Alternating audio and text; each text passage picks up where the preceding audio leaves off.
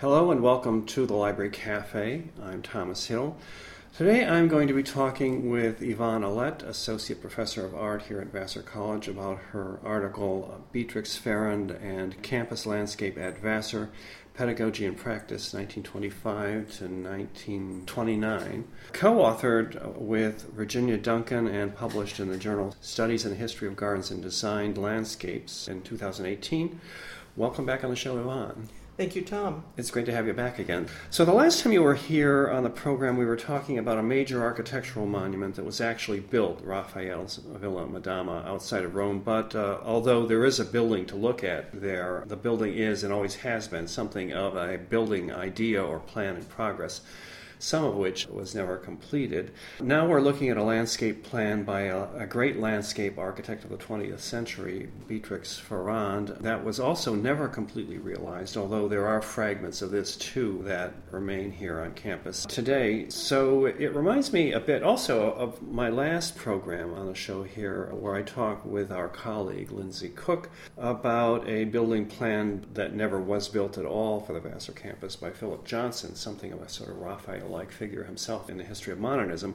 So uh, I suppose the question is, is there a moral here, maybe about buildings and landscapes existing as gleams in their architect's eyes, some never being fully realized in the real world, but nonetheless might be worth studying? Yes, it's the history of design in all fields. The, mm-hmm. the world's filled with designs that were never fully implemented or sometimes not even started. And as you know, architectural historians concern themselves with the unbuilt as well as the built. There's a famous book in my field titled San Pietro che non c'è, Saint Peter's that isn't, or you know, that might have been, yeah. analyzing a whole host of unbuilt designs for the Great Basilica in Rome that uh-huh. functioned as the epicenter of Western architectural practice for so long. And that, of course, was partly due to a rotating cast of popes, papal uh-huh. patrons and their representatives. Pontificates and lives are short, yeah. architecture projects are uh-huh. long, so to speak. And although it's not directly analogous, you could make the same point about campus planning. Uh-huh. Uh, rotating uh-huh. boards of trustees, yeah. building committee members, college presidents, influential yeah. donors, a whole host of campus stakeholders form this kind of shifting yeah. framework for campus projects. So even when things do get built, sometimes they don't get fully built and there are traces that you can see, but which is the case here with Beatrix Farrand's plan. Absolutely. So who was Beatrix Farrand and how did she become interesting to Vassar's planners? Beatrix Farrand was the foremost woman architect, landscape architect in the United States mm. uh, at the time of this story, the nineteen twenties. And she was a landscape architect in spite of her gender. She was the leading figure in a very, very small new wave of women entering the profession, uh-huh. despite what were daunting obstacles at the time. There was no access to formal professional training, and of course there was great difficulty yeah. in supervising men in the field.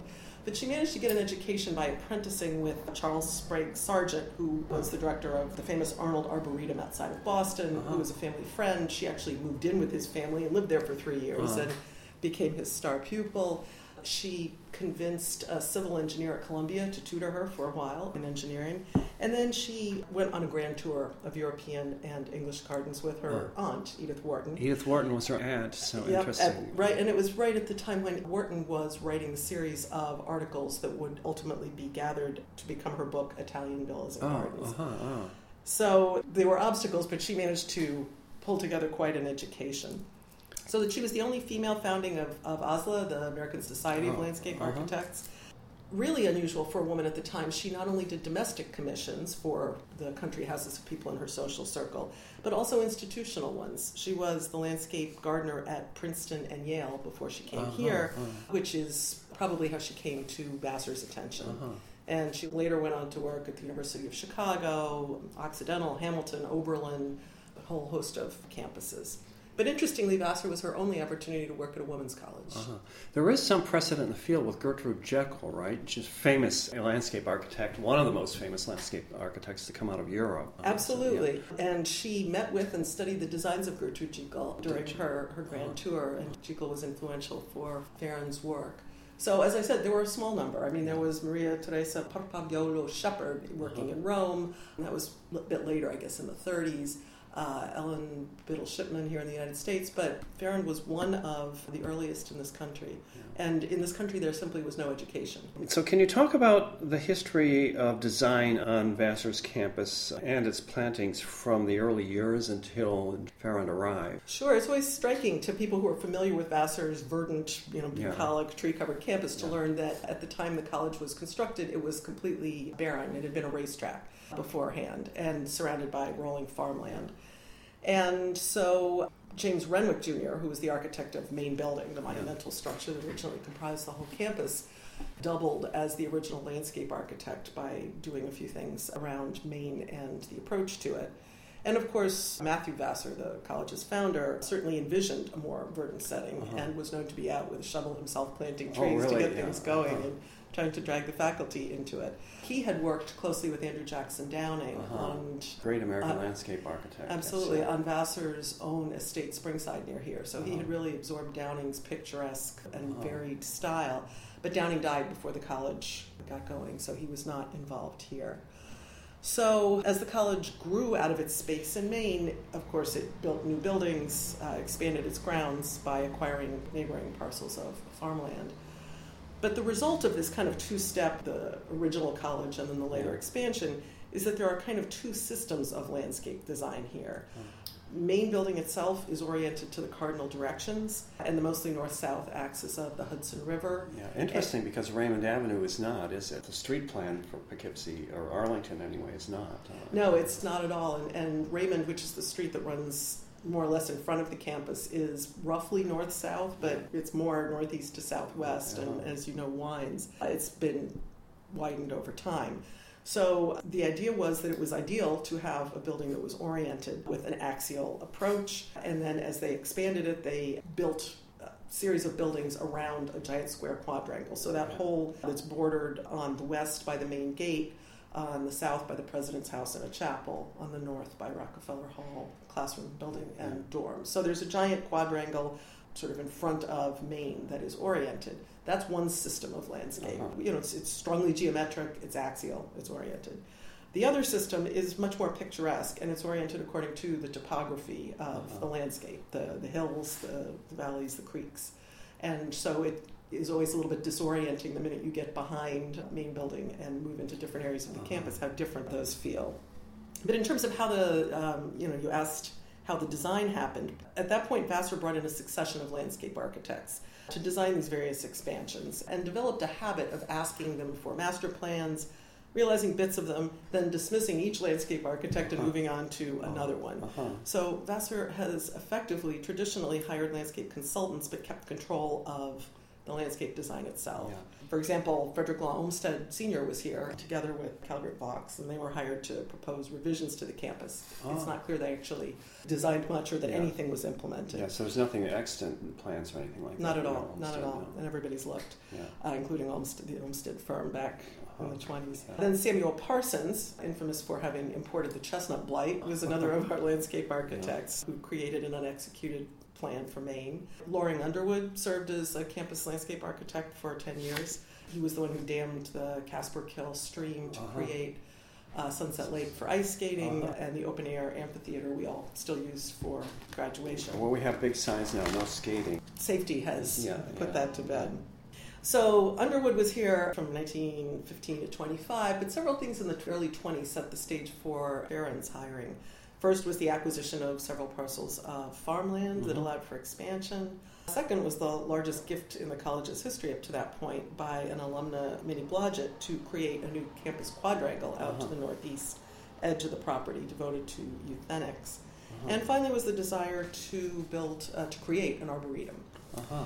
So what was the administrative climate like when Farrand was hired, and what forces were at work in the decision-making processes that formed the campus landscape plan at that moment? Because you talk about that in the article. Yeah, the selection of a landscape architect was actually the responsibility of Vassar's Grounds Committee then, which was a subcommittee uh-huh. of the, the Board of Trustees, and it was a distinguished group. Uh, in nineteen twenty-five, it consisted of F D R, who was who lived locally and was in private legal practice. Uh, this was just before his election as governor in nineteen twenty-eight. Wow. Also on the committee were Russell Leffingwell, who was prominent banker and uh-huh. had been uh, Assistant Secretary of the Treasury, Queen Fairy Coonley, the uh-huh. Vassar alumna who had been a patron of Frank Lloyd Wright, uh-huh. and uh, it was chaired by Raymond Guernsey, who was a local attorney and college counsel and close to the president. So it seems that they chose Farrand on the strength of her work at Princeton and Yale. Uh-huh. But they also knew her and knew of her work through social yeah. connections. F D R surely knew her Belfield Garden for his next-door neighbor uh-huh. uh, in oh, Hyde yeah. Park. Yeah. Uh, they were yeah. cousins of, uh, of hers. Yeah. Uh, and it's not clear how fully they understood her work, but she was really ideally suited for Vassar at that moment. You know, she was known for these brilliant plays of formality and informality, uh-huh. her attention to local landscape, her embrace of native yeah. species. And so it was really perfect for Vassar's uh, yeah. emphases. Plus, she was a woman, and Vassar did have a reputation, even at that time, of hiring prominent professional women on the faculty. One thing, right from the very get-go, right from the beginning. So, Absolutely, yeah. and it made for an interesting kind of confluence of women working in uh, uh, yeah. landscape at the time. Yeah, interesting. So are students involved in these design processes, or do they have some kind of role in deciding about campus architecture at this point? Not to my knowledge, no, okay, um, although yeah. they trumpeted it in the Miscellany News with a uh, headline, you know, woman appointed consulting oh, yeah, okay, landscape yes, architect. Yeah, yeah. But they were kind of indirectly involved in establishing the need for somebody else. In twenty-five, the botany professor and the groundskeeper together organized the first of a series of garden conferences here for uh-huh. alumni, and students gave demonstrations of their horticulture and botany projects. Uh-huh. And then everybody led the alums on to visits to local gardens and tours of the campus, pointing out what they would like to yeah. have and what uh-huh. the you know what the campus was lacking. And the, the first one was evidently particularly inspiring. Students you know wrote about the potential of Vassar to lead all the women's colleges in uh-huh. the study of horticulture and botany. Uh-huh. And it was immediately after that that an alumna gave a generous donation to establish an arboretum and maintain it. Uh-huh. So with that in hand, that's when Vassar fired Loring oh. Underwood oh, oh, and brought Farrand in uh-huh. with the specific idea that she would, she would institute yeah, the, um, arboretum, begin yeah, the arboretum. Uh-huh, yeah.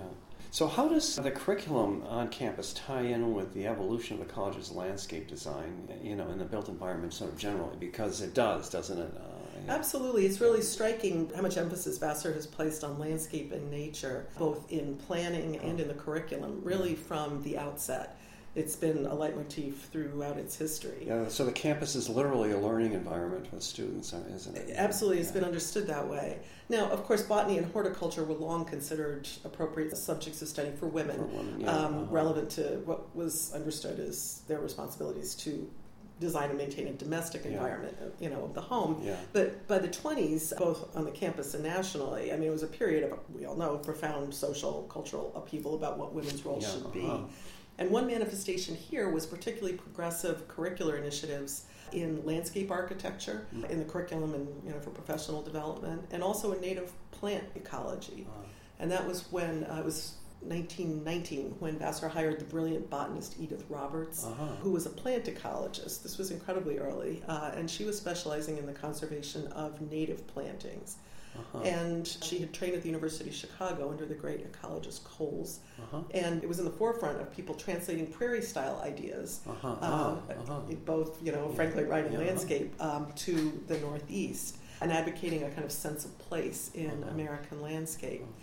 And so she and her students established a garden along here on campus, along the Fountain Kill uh-huh. stream, that was completely dedicated to native plants. And she and her colleagues got in a car, drove around uh-huh. the county uh-huh. in the twenties collecting these plants. Uh-huh. It expanded to seven acres, and it comprised over six hundred species of plants in their native uh-huh. environmental associations or communities. And it's been disrupted over time, you know, yeah. the music oh, building, yeah, sure, the new yeah, bridge yeah. building for laboratory science are plunked right in the middle of what was that garden. So plants have been disturbed, uh, yeah. invasives have come in, but it's being restored by uh, biology professor Meg Ronsheim now. Oh, and is once it? again, the study, uh, uh, the subject of study. But based on Robert's work in the garden, she published several influential articles and in a book that constituted a really important early manifesto on ecologically based landscape design. Uh-huh, uh-huh. And she brought in like-minded collaborators like the landscape architect Elsa Raymond uh-huh. and instituted the teaching of landscape architecture here. Uh-huh. And Vassar held many programs promoting professional opportunities for women, because by this point there were a couple schools where women could study. And so I found a lot of notices in the school paper with headlines like, landscape architecture, a new profession open to modern girls. Uh-huh, that's great. Uh, so they were very yeah. specifically uh-huh. fostering yeah. ways to train, places yeah. to and, train. And bes- besides doing that, they're serving as role models for the, these uh, students, aren't they? Uh, b- both Roberts and Farrand. And, Absolutely. Uh, yes, Raymond, yeah. there was, there was uh, Betty yeah. Mead, there was this yeah. whole uh-huh. group of women who were here at the same time. And it was successful to a point. I found one survey from the late twenties that talked about how landscape architecture was the fourth most common postgraduate occupation of Vassar women oh, after oh, teaching, oh. social work, and uh-huh. I think writing. Yeah, so the idea that landscape architecture would go from being nearly impossible to yeah. fourth most popular so uh-huh. quickly was, was rather astounding. So that was exactly the moment when Farrand came. She wrote that she was excited to work at a women's college for the first time. Uh-huh. And it was exactly when these pioneering women, botanists, ecologists, and landscape architects were making their mark in the curriculum, job coaching, and looking at different ways women's roles could be fostered using ecological approaches uh-huh. uh, to solve kind of progressive social problems. Oh, oh, absolutely interesting and very relevant today, isn't it? So, given the fact that a lot of our social problems have to do with climate and landscapes, is there a wider story here going on uh, about uh, campus landscape architecture generally? You know, uh, is this sort of thing happening in other institutions besides Vassar? The development of this kind of curriculum, say, and the involvement of students in c- campus design? Uh. Well, you know, the intense emphasis on natives uh, and ecology was uh-huh. not completely unique, but it was kind of unusual, and the extent yeah. of it was unusual. But as you know, the whole, you know, the subject of the American campus is uh, kind of a distinctive yeah. landscape typology. And, yeah, yeah. Um, you know, we borrowed some elements from Oxbridge, but yeah. the results were very much very a, different. Yeah, no, it's very American. Very, very it's different. Very much a kind of an American overlay. Uh, it corresponds, doesn't it, to Hudson River School painting and writing that's going on uh, in American literature. So exactly, yeah. uh, especially in the, the late nineteenth century. But there, there are so many different models, from the kind of holistically planned uh, University of Virginia that yeah. Thomas Jefferson foresaw to uh-huh. yeah. much more varied landscape styles like here. Or schools with central meeting places, or, you know, schools that don't have them, like yeah. here. And even the whole model of, of schools starting out as one building and then spooling out uh-huh. the various functions into standalone buildings, yeah. you know, was not unique to Vassar. So it's interesting to see at times it was kind of in step with the trends, sometimes it was yeah. following, sometimes it was it was very much uh, leading the way, very progressive. Landscape architecture internationally, is Vassar part of this story in some ways, or, or, or is there a movement going on that we draw on, or um, I mean, is there an even wider context than the national campus context, I guess? Absolutely. I mean, yeah. I mentioned that Farrand went on this grand tour uh, yeah. of Europe and England looking at gardens uh, and, and met with many, many landscape designers and writers. Yeah, like uh, during, Jekyll then. Yep, yeah, during her travels. Yeah. So, you know, just, just speaking specifically about Farrand here, her mix of formal and informal designs, as I mentioned earlier, very much drew on some of Jekyll's designs. Yeah, uh-huh. But Farrand would go ahead to forge a kind of uniquely American synthesis of uh-huh. all of, uh, of these elements, uh-huh. drawing on Italian plans, English beds, focusing a lot on function and circulation, and emphasizing native species. Uh-huh. So does any of this bleed into what Downing is doing, or Vaux is doing, or? Yes, to a certain extent. I mean, there. You when know, you go to Central Park, you see native species, don't you? So. Yes, absolutely. I mean, their their most direct design inspirations came out of the English picturesque landscape uh-huh, tradition, yeah. and well, Farrand did different things uh, in her domestic and her institutional projects as well. You know, her institutional Dumbarton Oaks, of course, uh-huh, which she did for yeah. the Bliss family, was her grand kind of masterwork. Yeah, uh-huh. But then her institutional work was necessarily somewhat different. And if anything, she took inspiration from the arts and crafts movement for its uh-huh, sort of simplicity, yeah. the emphasis on materials, yeah, yeah. sort of the unity of craft and design.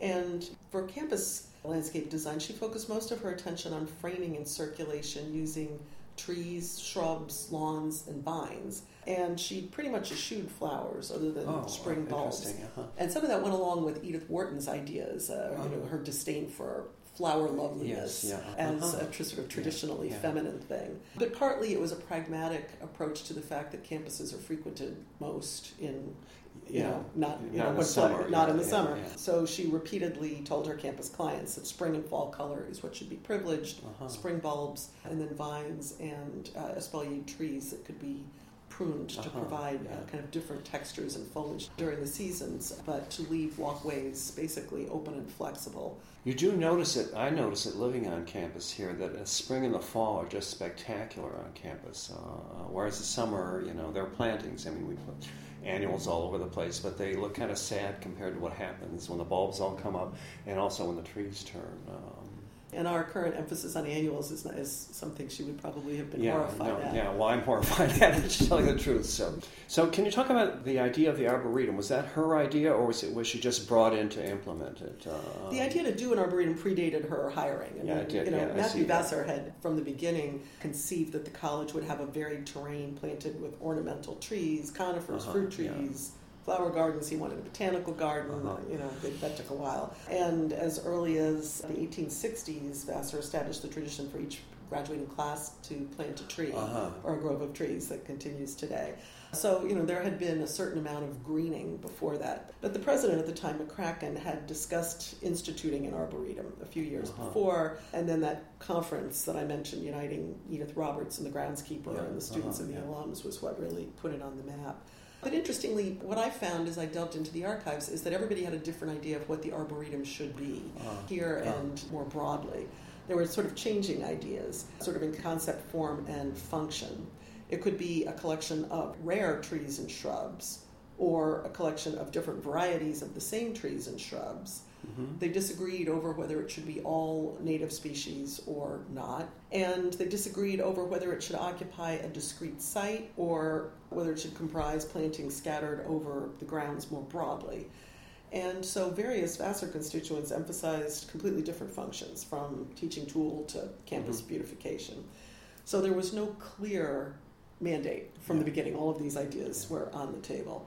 But Farrand had been thinking about these issues already at Yale, where she was affiliated with the, the Marsh Botanical Garden, yeah. obviously with her connections to the Arnold Arboretum. And so she had written thoughtfully about the role of an arboretum, its practical and ideological functions, and its relation to the botanical garden and the nursery. She uh, was a big proponent of uh, nurseries yeah, for, for you, campus. Yeah, you need a nursery of some kind if you're going to have a garden of this size, don't you? Just to keep, keep you know. Yes, keep indeed, planted, for practical yeah, yeah, for practical yeah. reasons.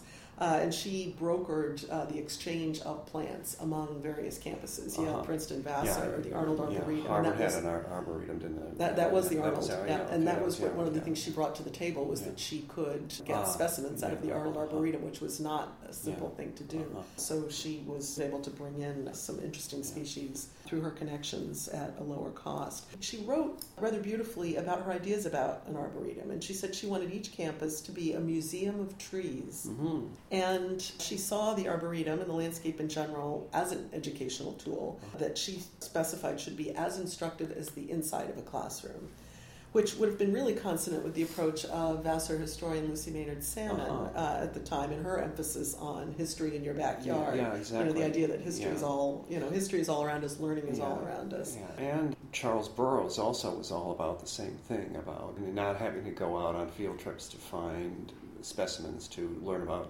science. Yes, indeed. Yeah.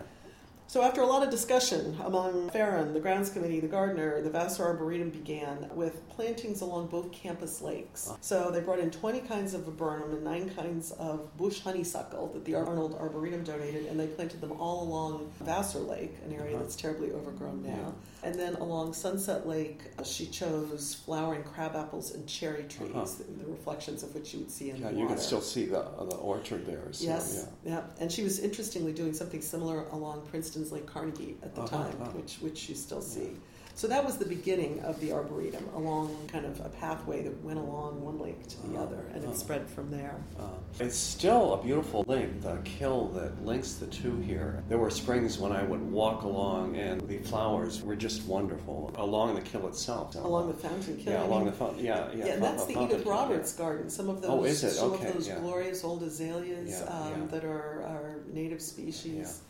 So that became part of the Arboretum eventually yeah. as well. And then, of course, the lake itself with uh, Orchard in the spring is really just still quite spectacular. It used to be more so when it was all planted with daffodils. I think we've cut those back, the mowers, uh, over the years. But when I started here in the eighties, nightmare yeah, with the mowing. Yeah, yeah um, there were daffodils all up and down the, the hillside there with the, with the trees. So that must have been glorious. Yeah, it was. And I think we had a daffodil budget that we had to spend every year. I mean, it was a sizable amount of money for just planting daffodils. I think that's probably gone now. But I remember reading that there were specific appeals to uh, alumni to yeah, give give, mon- give daffodil, daffodil bulbs and money bulbs, for yeah, them. Okay, yeah, so interesting. Are there then traces of Farrand's planning left on campus that are still evident? There are. First and foremost, it was her idea to treat the entire campus as an arboretum, yeah, uh-huh. which is a notion that's I, I see, completely yeah. familiar yeah. to us today, yeah. but it was rather new then. And she had voiced that conception elsewhere before she came to Vassar. And immediately after her first meeting here, it was enthusiastically embraced by everybody on campus, although she wasn't given the credit she deserved for it. So the whole idea of establishing the Arboretum as a campus-wide entity and this multivalent vehicle for propagating trees and shrubs, native and foreign, for so many functions, practical and educational and aesthetic, was hers. And so, you know, for that alone, we're indebted to her. She also was instrumental in designing the placement of select buildings, uh-huh. paths, and landscape elements in the so-called Euthenics Quad, where yeah. today Blodgett, Wimpheimer, Kenyon, and Cushing Halls stand. Yeah, uh-huh. And so the sighting of those buildings and the paths between them, uh, the sighting of Kendrick across the street, and uh-huh. then the forecourt of yeah. the main building itself. Yeah, beautiful photographs you have of Kendrick and a garden that used to sort of surround the building there that's now gone, especially on the uh, north side of the building there, yeah. Yeah, it's sad that that's been replaced by a parking lot. Parking lot. You mentioned that the Arboretum, there were divided opinions on what it should be, but it also was a unifier in some ways, and that it created community, especially in the kind of ceremonies that went into the planting of trees for students. I mean, there was a day when students planted trees, isn't there, a ceremonial day? Well, I think we still have it, but there have been years when you, you don't hear about it or read about it, so yeah. Well, the class tree program predated her and has, you know, and has yeah. outlasted her, and the, the ceremony ceremonies, each class still chooses a tree. The class of twenty twenty has already chosen their tree. Uh-huh. Um, it's going to be a, a grove of aspens, I believe, oh. that will reclaim an area that is kind of currently overgrown with invasive vines. Oh, that I see. Uh-huh. So it, they become almost like reclamation projects oh, sometimes, uh-huh. too, not just plunking yeah. a tree and, you know, into a lawn. So it's a very long tradition that has continued. Yeah, and at one time there were ceremonies. I mean, it was pretty elaborate. Wasn't yeah, students it? dressed up as yeah. druids, and yeah, you can imagine yeah. in, the early, in the early teens. I, yeah. don't, I think yeah. they've left that part behind. But the idea that this now contributes to the entire campus being an arboretum, uh-huh. you're, you're absolutely yeah. right. It's, uh-huh. It fosters, this, it's it's more than just planting a tree. Yeah. It, it fosters a, yeah. a sense of community. A, a sense of community yeah. and a sense of literally leaving something of yourself behind and yeah. being kind of rooted, no pun intended, uh-huh. in the place for students and being part of this arboretum. Yeah. You know, everybody comes back and visits the Yeah, tree. Well, exactly. Yeah. Alums come back, so the community extends back in time. It's not just the people who were here for four years. It's uh, and forward. Yeah, and forward. Yeah, as those so, trees grow. Yeah, yeah. So what about the approach to main building? Didn't Farrand have something to do with that? She did indeed. That was one of the big projects she worked on. And the main, as you know well, the main gate of the college, although it's changed over time, has always framed the axial view of a long drive leading to the main building. Yeah. Uh, it's been lined by evergreens since the beginning, since the eighteen sixties, although they're currently so tall they yeah. block the, yeah. the view of the building. Pines, yeah. But from the earliest sketches for the college through the realization of Renwick's building, the area in front of it had featured three flat green circles of grass, uh-huh. each one centered before one of the three pavilions of the main yeah. building. Yeah. Which I presume were formal vestiges of French garden, fountains, and parterres. Yeah, the building itself is based on Versailles, right? Oh, the so, Tuileries. The, the Tuileries, the Tuileries right. Palace, yeah, yeah. yeah. So that's pretty much all that had been there were these yeah. three grass circles. And main building, in addition to being monumental and elongated, is defined by having a central pavilion, yeah. two narrow side wings, and then protruding end pavilions. Yeah. And so she formulated a landscape plan for a forecourt in front of the central pavilion and for so-called quadrangles formed by the protruding end pavilions, yeah. all in front of the building, in front of Main. And her idea was for that forecourt to be a square courtyard directly in front of the center, framed by Japanese yew hedges that would serve as a kind of entry zone or almost a room in uh-huh. front of the main entrance. Rather formal. And then in the quadrangle, she scattered yews and flowering trees, hawthorns, crabapples, that would be chosen for spring or fall color and stay relatively short so they wouldn't block the windows and the light of the building. So she juxtaposed the formal hedged courtyard as an entry pavilion with these more informal plantings in the side wings. And that kind of formal, informal is exactly what she's known for. Yeah, she did yeah. something similar at Princeton uh, as an entry zone for their campus. And that's the basic schema. But her plans went through many, many revisions, yeah. um, which I traced, as you saw, yeah. through a series of plans and through the meeting notes and yeah. other documents. And it wasn't fully implemented at the time. She was here because of the cost needed to widen the road in oh, front of the building, yeah. which was finally done much later with Rockefeller funding in the nineteen sixties when her scheme was uh, re- revived, yeah, uh, and a kind oh, of revised uh, version of it was partially implemented, uh-huh. although the logic was a bit muddled. Yeah. And I've stood there with my students with the plans in hand, and it's fascinating that they who know the campus so well and have gone in and out of those doors and used the bicycle racks yeah. and know through experience the frustrations of how you can't get where you want to go yeah. because you're blocked by a hedge or a missing path, could appreciate at a glance the logic of her plan uh-huh. uh, and really wish that it had been implemented yeah. exactly as designed. Yeah. Would it be too late to implement it now if you were to go back and try?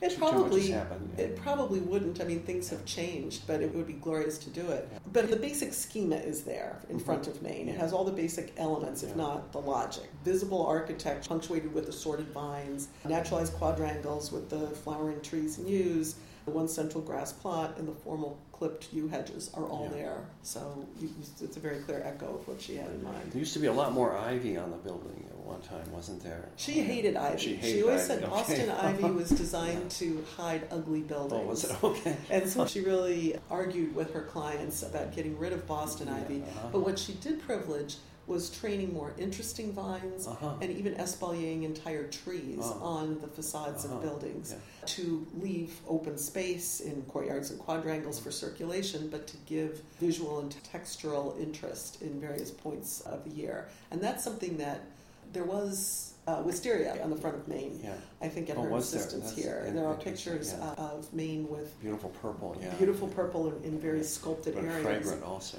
yeah. Absolutely, yeah. which is completely gone now. Yeah. But Princeton in particular has done a wonderful job of continuing her designs for vines. And so their landscape architect has yeah. published articles on what they do to keep well, it Well, part on. of the administrative complaint here is that Vassar is so expensive to keep up because there is so much in the way of grounds to keep up compared to other campuses.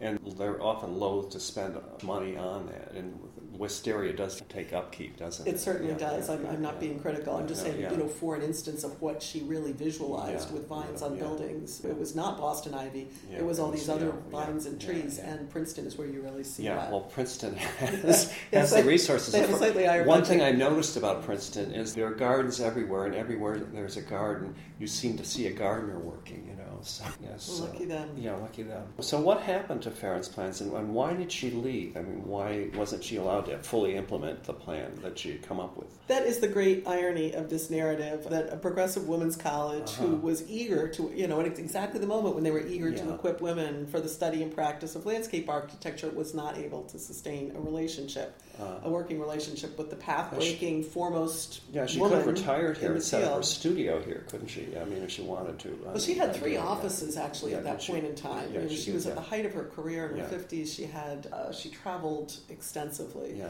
and she would come up on the train from New York yeah. uh, for the day. But it, it took me a while of, of sifting through correspondence to get to this. But the extraordinary letters and documents in the archives enabled me to sort of assemble this fine-grained picture of what did go wrong, and it was a perfect storm uh-huh. of several factors. Some of which she encountered everywhere. Yeah. A woman supervising men in, in yeah. the field was yeah. a very difficult position yeah. to be in then. And her upbringing at the pinnacle of New York society was a role that she fostered. I mean, she was known for her imperiousness, which well, didn't you, always sit well with her clients at all levels. Well, that salon, Edith Wharton's, I mean, Henry James was part of it, wasn't he? So uh, she must have a sense of her, her own privilege, I'm sure. So yeah, she did, and she cut. Uh, um, Thaisa Way has discussed how the landscape historian how Farrand both kept up her role as a woman in society at that level, and also uh, a steely uh, professional yeah. who yeah, expected uh-huh, to be yeah, treated yeah. exactly like any other yeah, professional yeah, in the yeah, field. It was yeah. interesting. She wore both hats, which was obviously difficult. But she navigated those shoals at Yale and Princeton over decades, yeah. whatever difficulties yeah, uh-huh. she encountered. So at Vassar, for one thing, she preferred total control over her projects, yeah. and so did Vassar. Yeah. They really were not at all happy about yeah. handing over control to an outsider, as we heard at any point in history. And at that point in time, the, the McCracken administration was young. This was the first big project they uh-huh. had done. There were completely divergent ideas on campus about what her role and authority yeah. should be. Pol- which... Politically, he was on shaky ground in the beginning, wasn't he? Because the trustees tried to fire him at one time, or he had enemies, certainly. Yeah, that's something that uh, Helen Lefkowitz Horowitz has written about yeah, in her yeah. terrific book, Alma Mater. Although, when I talked to our current campus historian, Colton Johnson, he thinks that account is slightly overblown. Yeah, there were a couple of trustees oh, that yeah. kind of had it in for him, yeah. you know, and tried to stage a coup. What, what, it wasn't that the whole, well, you know, he, he lost. He was like F D R, somewhat revolutionary, especially following on the heels of Taylor, and so there would have been some resistance, I'm sure. Absolutely. Uh, conservative elements, yeah, yeah. So, you know, however serious the threat was, he had just come oh, yeah, through this yeah. and was now negotiating his way with the board, at least yeah. part of which had tried to oust him. Yeah. So, absolutely. So they were kind of still figuring out how they wanted to do things, what the role of an outsider should be yeah. in this young administration. Obviously, Vassar had far fewer financial resources than she yeah. was able to command yeah. in places yeah. like yeah. Yale and Princeton. But I think one of the, probably the most important factor was the groundskeeper, Henry Downer, who was uh-huh. so territorial. He was a Kew-educated botanist uh-huh. from the Isle of Wight, and he felt his authority seriously threatened by yeah. Farrand's involvement. And he pitched several fits and actually got a competing offer from Cornell and uh-huh. threatened to quit oh, uh, over oh, her yeah. being here. But he was a trusted local person on campus. They didn't want to lose him. Yeah. So the trustees basically uh, capitulated and gave him control over the Arboretum to placate him and get him to stay while Farrand was still designing it. Yeah. And he subsequently took credit for uh, her ideas uh-huh. about the Arboretum. Oh, so yeah. uh, you can, from that point on, she kept saying, can somebody please clarify for me what the responsibilities are? And nobody yeah. was. Yeah. And the, the missives were going back and forth kind of behind the scenes. So he basically saw to it that her authority was so reduced that oh. she really couldn't get much done. So that was basically what happened to her plans, and after about five years, she offered her resignation and uh-huh. said, I don't feel like I'm getting much traction or yeah, getting uh-huh. much done here, which, you know, is obviously a shame. It's interesting that ultimately Vassar focused on multiple discrete projects rather than an overall vision yeah, or uh-huh. project. And in part, you know, that had been the long-standing M O, right? It was a heterogeneous, picturesque landscape. Yeah, it wasn't yeah. a holistically planned one. And it favored an eclectic mix, which has fostered a certain aesthetic, which is fine. Yeah. What is lost in that is that it denied the college the opportunity to work with one designer over time, uh-huh. which especially for plants is a crucial component of landscape design, right? Uh-huh. The long yeah. durée kind yeah. of yeah. growth and change and development of living materials over time. And it was a particular loss in the case of Farrand, who devoted so much attention to the dynamics of garden development uh-huh. over time. So it seems like ultimately, her Vassar clients didn't fully appreciate, you know, either the value of a unified landscape plan or Farrand's very sophisticated melding of the aesthetic, educational, ecological values uh-huh. through campus designs, uh-huh. you know, that she was getting at. But her tenure here was important, even if it was short, I would argue. Diana Balmori, the uh-huh. landscape architect and historian who actually, as you know, worked here. Yeah, designed um, the Loeb Center Garden, mm-hmm, yes. Yeah. Has written, I think, very brilliantly on Farrand. I had intended to see if I could meet with her, and it was my great disappointment that she died while I was working on this, and I didn't get a chance to. But Balmori has noted that it was specifically in her campus work that Farrand created a philosophy of landscaping. Uh-huh. And Farrand wrote very little about her work and archived yeah. very little of her correspondence any place. Yeah, she wasn't a theorist particularly, I mean, in terms of a, a writer, was she? Uh, what she did write was terribly interesting, but she uh, didn't write yeah, very much. Uh, yeah. So the campus archives end up becoming crucial resources for understanding what it was she was yeah. trying to achieve. Uh-huh, uh-huh, uh-huh. So the fact that we have this sort of extraordinary record and can uh-huh. piece together what her ideas were through many of these meeting notes, plans, and everything else is an important record of her thinking, even though it was... Yeah, can you talk a bit more about that, your research? Because our program is to some extent about that kind of research, and there is material in the archives. What archives? Mostly our archives are spread out, you know, with various institutions. Are her papers elsewhere? Or, you know? It was a combination. Her own archives are in the Berkeley Environmental Design Archives, uh-huh. although there were no documents yeah. about this project there. There were a handful of grainy photos that she took, evidently uh-huh. on her first trip to Vassar, uh-huh. and a whole bunch of plans. Yeah. Only one of which had ever been published. And then all of the letters back and forth from her to her, meeting minutes, trustee minutes, other correspondence were here in our archive. And I started it as a teaching project, and I tapped my uh-huh. then student, Virginia Duncan, yeah. who did a remarkable job working with the archivists here. I mean, we all yeah. sat down together at the beginning and uh-huh. identified the scope of where she had been when. Yeah. Yeah. And then Ginny did a remarkable job of collecting documents and trustee minutes, photos of the areas and buildings she worked on, uh-huh. which oh. we laid out physically, uh-huh. you know, and, oh, and okay. long tables, yeah. and so we could kind of track things visually, yeah. changes visually over time. And then out at Berkeley, a former student, Michaela Bazzo, was uh, oh. in landscape architecture school there at the time, so she went in the archives for us and sent oh, us pictures, you, yeah. you know, uh-huh. quick oh, pictures, great, so yeah. we had working images of the documents. This was before we had gotten some funds. So and you actually had a team of your own students working with you on this. Yes, yes yeah, uh, yeah. you know, my students, somebody else's former students, yeah. archivists here, so there were, you know, it was really quite a group project. And then I invited Judith Tankard, who is kind of the reigning Farrand expert, here uh-huh. to give a lecture. And we organized, when she was here, a campus walk uh-huh. with Farrand's plans in uh-huh. hand. By uh-huh. this point, we had done quite a bit yeah. of research.